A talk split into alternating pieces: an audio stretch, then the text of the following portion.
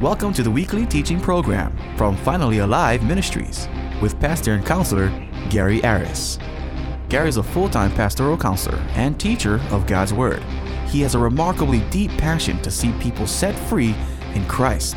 You may call our prayer line at 657 246 2464 or email at prayer at finallyalive.com. That's prayer at finallyalive.com. Now, let's join Gary as he shares some amazing truth from God's counsel in this week's teaching. So let's get back into our topic, continuing from our last show. And we were talking about depression, and we talked about different aspects of depression, how it happens, who can get depressed. If you want to get caught up, check out last week's episode, finallyaliveradio.com, and that'll get you caught right up. By the way, I don't know if I mentioned, thank you for listening to the show. So, continuing on, speaking of depression, what can make you feel depressed? Now, two major things, but three in total. First one is biological. That's going to be like chemical imbalances we talked about, typically thyroid issues. So something biological is is a possibility. The second one, the second one is trauma. Trauma, exposure to violence, neglect, abuse. And again, abuse can come in many forms physical, obviously, sometimes mental, emotional abuse, verbal abuse, being called names continuously growing up. These can be traumatic. People don't think it is. It actually is. It, it affects you, it affects the way you think. And a lot of self esteem issues stem from things like that violence, neglect, abuse. But I mentioned there's a spiritual aspect to this last time. And here's where the spiritual aspect all comes together. How how could depression be spiritual? Well, it isn't spiritual, obviously, but it's actually a spiritual war.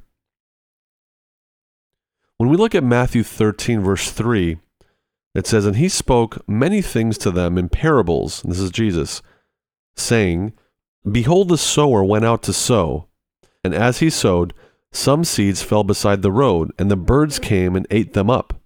So remember we were talking about eisegesis in the beginning of the show? Here's some eisegetical stuff for you. I'm taking a principle from the Bible and applying it to what we're talking about. Does this mean Jesus was talking about depression? Not necessarily. But you can see some correlations with this metaphor here. Behold, the sower went out to sow, and he sowed, and as he sowed, some seeds fell beside the road. Now, if you know this parable, it talks about different types of soil. This particular one is talking about the road. The next one's the rocky place. The other one's the, the thorny. Uh, and the last one is the good soil. We're just sticking to this one right now, the road. And let's describe what is a road. Now, again, we have to, we'll think a little ancient here. Back then, they didn't have paved roads. But how did they typically have a road? Well, they had a road by a certain area being stomped on, right? Walked on constantly. You walk on something enough, well, guess what? You just paved a road. And we're using that metaphor here.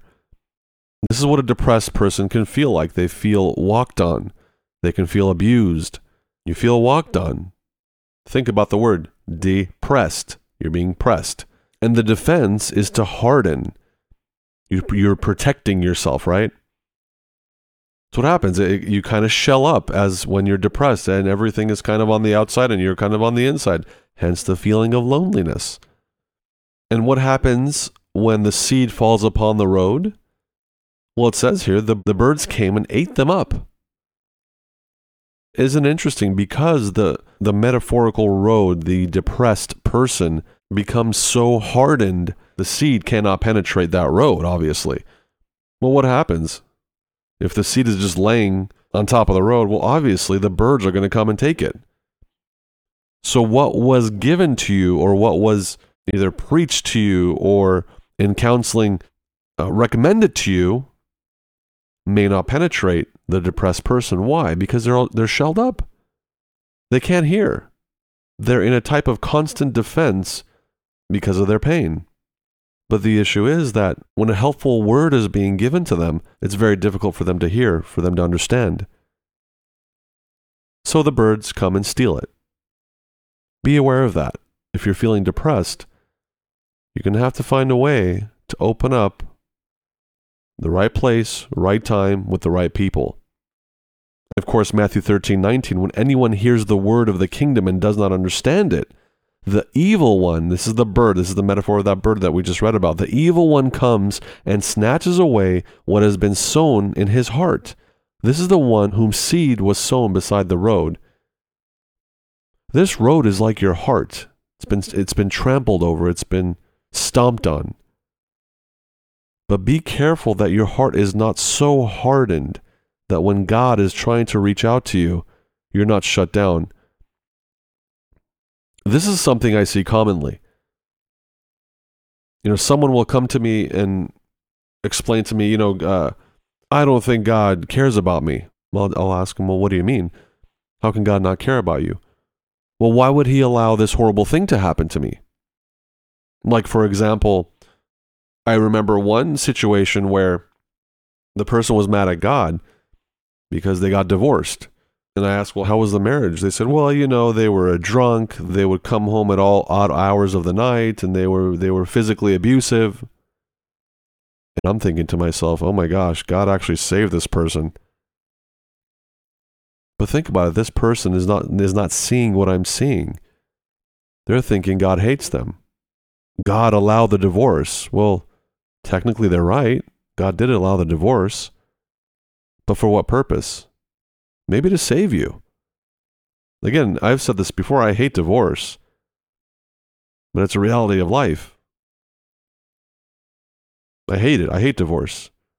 But you being abused is no excuse. So do not harden your heart when God is attempting to do something. In fact, I would I would challenge you to look at the situation you feel like is negative and do your best to see what possibly could be positive about this. If, you know, God works everything for good, right? I mean, let's look at it from that perspective. What could he possibly be doing? In the case I just gave you, on one hand, yes, it was bad that they divorced, but on the other hand, God saved them from things getting even worse. So be aware. You are the only one who can allow your heart not to be hardened anymore. You are the only one. God can send the word, God can send the people, but it doesn't matter how many people He sends if you're not willing to accept it. And remember, I always say it, and I'm going to say it again there's always an answer. You just have to be willing to see the answer. You know that old joke, and I'll, I guess I'll tell you uh, this old joke here. You know, God, God comes to this person in some rural area, tells the guy, hey, look, bad news. There's going to be a flood here. But good news, I'm going to save you. So the man, you know, thanks God and says, oh, thank you, you're going to save me. So, and of course, the flood starts. And the flood's getting higher and higher. A truck passes by, and the truck says, Hey, you know, come on in. We have one last seat. We'll give it to you. Come on in. We'll, we'll take you. And the guy says, No, no, no. God's going to come and save me. And well, the truck goes off. And a few minutes later, the, the water is rising and rising and rising. And it's right up to his mouth. A small boat full of people pass by. And the guy on the boat says, Hey, we have space for one more person. Come on up. And the man says, No, no, no. God's going to save me. So finally, the water is just so high, the guy gets up on his, on his roof. And now he sees a helicopter coming to him. The helicopter gets close enough and says, Sir, we have space for one more person. We'll throw a rope and you can climb the rope and you'll be saved. And the guy says, No, no, no, God's going to save me. And of course, the rest of the story the person drowns and he goes to heaven, he goes before the Lord, and he goes to the Lord upset. And the Lord says, Why are you upset? He says, Because you told me there was going to be a flood and you said you're going to save me. And God tells him, I sent you a truck, I sent you a boat, and I sent you a helicopter. I tried to save you three times, and you denied me three times. Moral of the story God will answer you. It may not be the way you expect it. Sometimes, and it's easy for us looking outside in in this man's life that maybe we're laughing at here, but guess what? You and I are sometimes that man drowning in the water when God is trying to save us. And here we are saying, no, no, no, God's going to save me.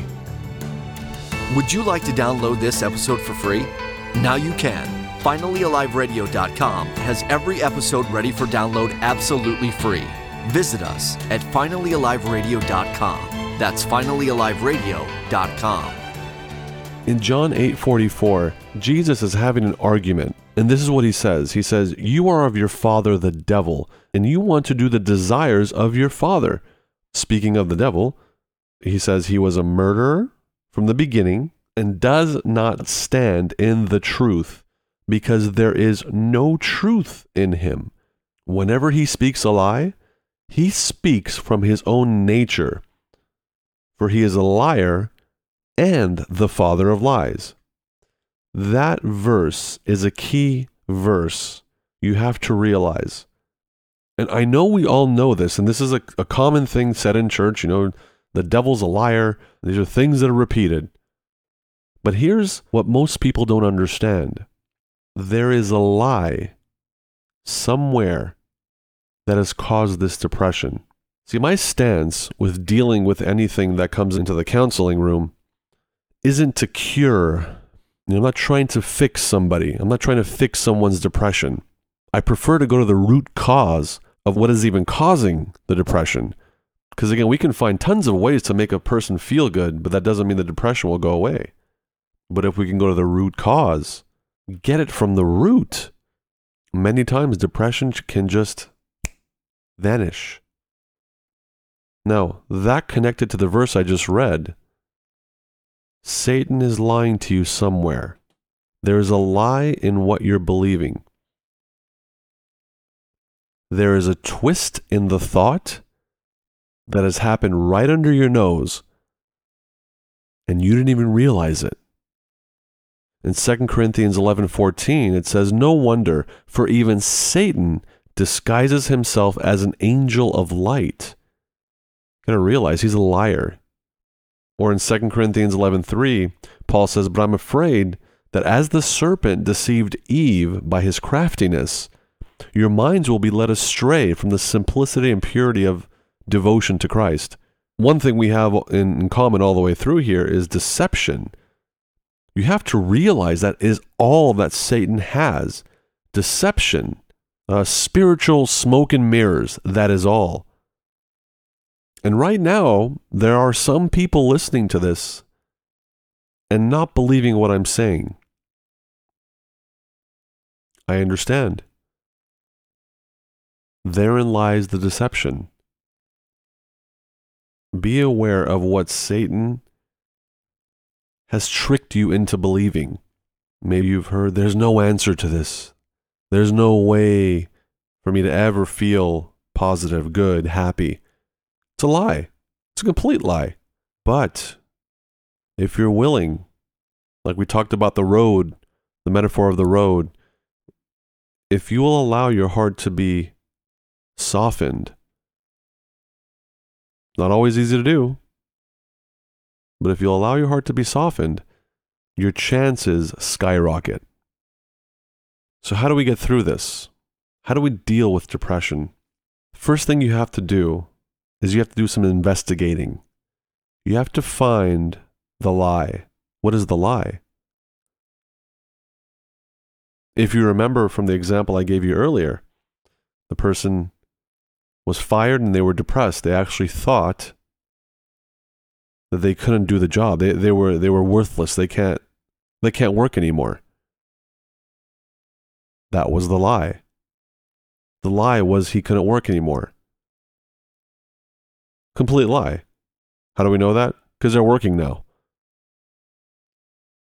So find the lie. This isn't as easy as it sounds. Remember, like I said earlier, is your brain is built to make you survive, to help you survive. So it's very easy for your brain to hide things. Again, all for the sake of survival. You know, there are some people who can't remember parts of their life and not because of a biological or Alzheimer's or something like that, or amnesia or anything like that. but because their brain, for the purpose of survival, has turned parts of their memory off. It's a survival tactic. But we have to find the lie. Again, this again I believe is the hardest part. 1 John 1 5 tells us, This is the message we have heard from him and announce to you that God is light and in him there's no darkness at all.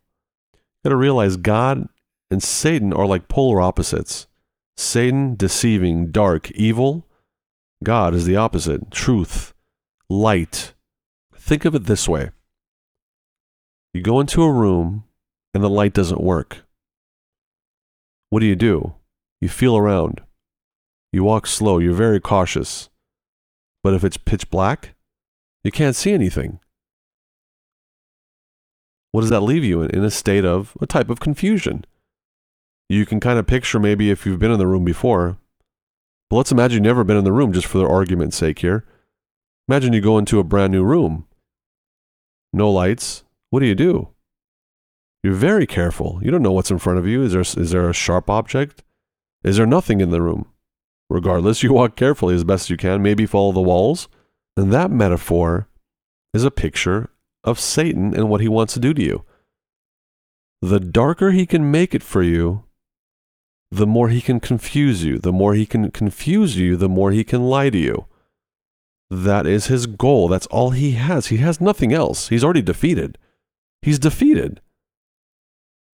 Jesus dying on the cross and resurrecting is the stamp and seal for all the world and the galaxy to understand and, and to know that Satan has officially been defeated. But if Satan can turn the lights off on that, at least he can toy with you. That's partially why people won't believe in God anymore. Satan has turned the lights off on people. How does he how does he turn the lights off? Well, he gets you stuck in your phone, playing games, going on social media. Again, those are all good things, but unfortunately they've become like addictions now. People stuck watching TV all the time. Get your brain full of nonsense that's on TV and do that every single day or often enough, the lights start to go out slowly, slowly, slowly. And Satan can now have more power in your life. Like I said, this is a spiritual battle. You need the light. What is God? He is light. Using that metaphor again, a room that has no lights, you've never been in the room, all you need is a little bit of light. It's amazing. You can literally have a candle, a tiny candle in your hand, and you can make it out of the room. Pitch black room, you can make it out of the room. A tiny bit of light. That's God. Just a little bit of light is what you need. And imagine the more God you have, the bigger your flashlight, okay? That's what you want. You want as much God in your life as, as possible. Why? Because you can see better in life. You understand life better. You're less confused. And honestly, you're less taken captive, how it says in Ephesians 4, by every wind of doctrine, meaning you're not moved by all the waves, all these silly things. I'll, I'll give you, I'll give you one. This whole money cometh, money cometh movement. Oh my gosh, what is that all about?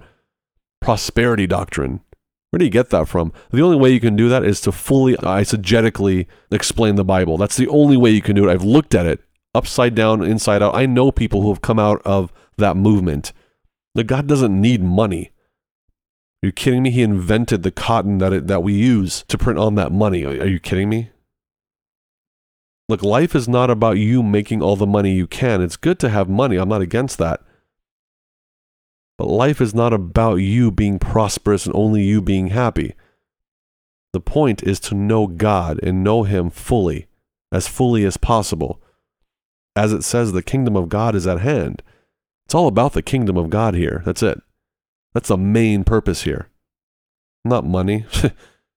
as quick as you make money, you can spend it that quickly. Are you kidding me? That how how special is that? There's nothing special about that. But I want to expose. I want to expose the darkness in that. That is a dark message. There's no God in that. There's no Jesus in that. That is all about me and the self. That is the polar opposite of what God wants. God wants selflessness. He must increase, I must decrease, is the way the word says it. Not I must increase and others decrease. no, it doesn't work that way. He must increase, I must decrease. So turn the lights on.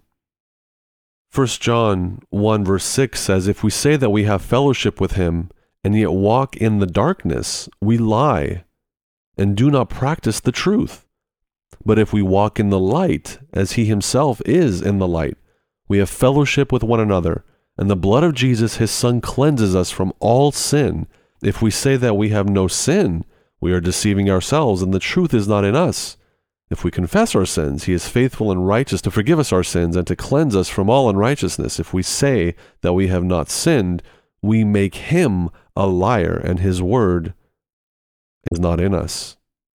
You need the light. God. God is where truth is. You want truth? You got to go to God.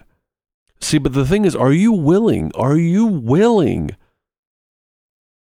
to admit your own faults, your own issues? Are you willing to go into those hurtful, painful places in your life and expose the lie to the light? Or will you be like what it says in Mark 2:17, hearing this Jesus said to them, "It is not those who are healthy who need a physician, but those who are sick. I did not come to call the righteous, but sinners." Are you willing to call yourself imperfect? Are you willing to say you've made mistakes? Are you willing to accept those mistakes? This is very important. Are you willing to forgive? That I think is that one of the hardest things to do. Most people hold on to grudges for years, sometimes from their youth. Let me ask you are you willing to forgive? The person who hurt you the most, maybe somebody stole something in your life. Maybe you were robbed of something or someone. Remember, we talked about a heart that will not be hardened. Are you willing to soften your heart to this? Because let me tell you something. You know what you're doing? You're not hurting the other person right now by holding on to unforgiveness. You're only hurting yourself. See, this is the conundrum. We hold on to this unforgiveness, and the other person doesn't even know it. The other person can be doing just fine right now, for all I know. But here I am, holding on to this unforgiveness. I bet you if you were willing to let it go, it will feel like a weight, a weight was just lifted off of you. It's the weirdest thing you can like almost physically feel the weight coming off of you. I've tried it, it works. But you've got to be willing You've got to let go. You have to let go. Hard to do. I'm not saying this is easy,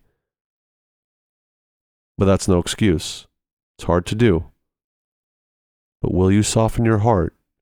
Will you trust God in this? You got to realize you and I were forgiven first, and that forgiveness was a gift. I like how in the word forgive, there's the word give. You've got to give it.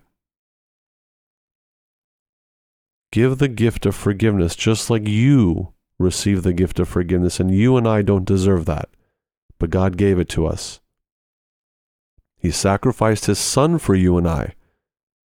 He didn't need to do that. God willingly gave up his son, and Jesus willingly gave up his spirit. They didn't owe you this. In fact, you and I owed God a very large debt, will you forgive that person who has wronged you? All, now, remember, all because you forgive doesn't mean you have to be best friends with them. You can keep a safe distance from them. It's okay. But right now, just let it go. 2 Corinthians 2, verse 10 says, But one whom you forgive anything, I forgive also. For indeed, what I have forgiven, if I have forgiven anything, I did it for your sakes in the presence of Christ, so that no advantage would be taken of us by Satan, for we are not ignorant of his schemes. Notice what Paul says here. He forgave because he knows that is exactly what Satan is going to use to trick you. He says we're not ignorant of his schemes. You don't be ignorant of Satan's schemes. These are the tricks. These are the tricks. So the question is will you continue to live your life in unforgiveness?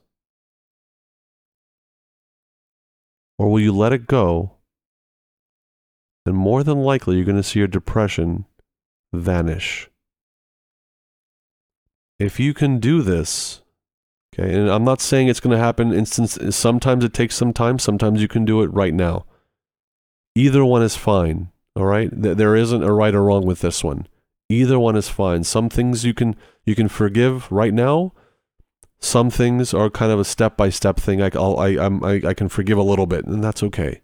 All right, that's okay. You just work on forgiveness. And you're going to see God move more and more and more in all this. Because the last step here is Ephesians 6, verse 11. It says, Put on the full armor of God, so that you will be able to stand firm against the schemes of the devil. Now that you know the steps after the show, will you remember these steps? Will you remember what we just did right now? What you just experienced with me right now? You've got to put on the full armor of God. You've got to be ready. You're mentally ready. You've got to be awake now. Because he's got schemes and schemes and schemes. Verse 14 of the same chapter says, Stand firm, therefore, having girded your loins with truth. Truth. Where are your loins? It's the center of your body. The center of everything is truth. That's what holds it all together. Truth. And having put on the breastplate of righteousness, rightness, and having shod your feet with the preparation of the gospel of peace, in addition to all, taking up the shield of faith, faith, very necessary, with which you will be able to extinguish all the flaming arrows of the evil one. There's no other way to do this without the faith. And take the helmet of salvation and the sword of the Spirit, which is the Word of God.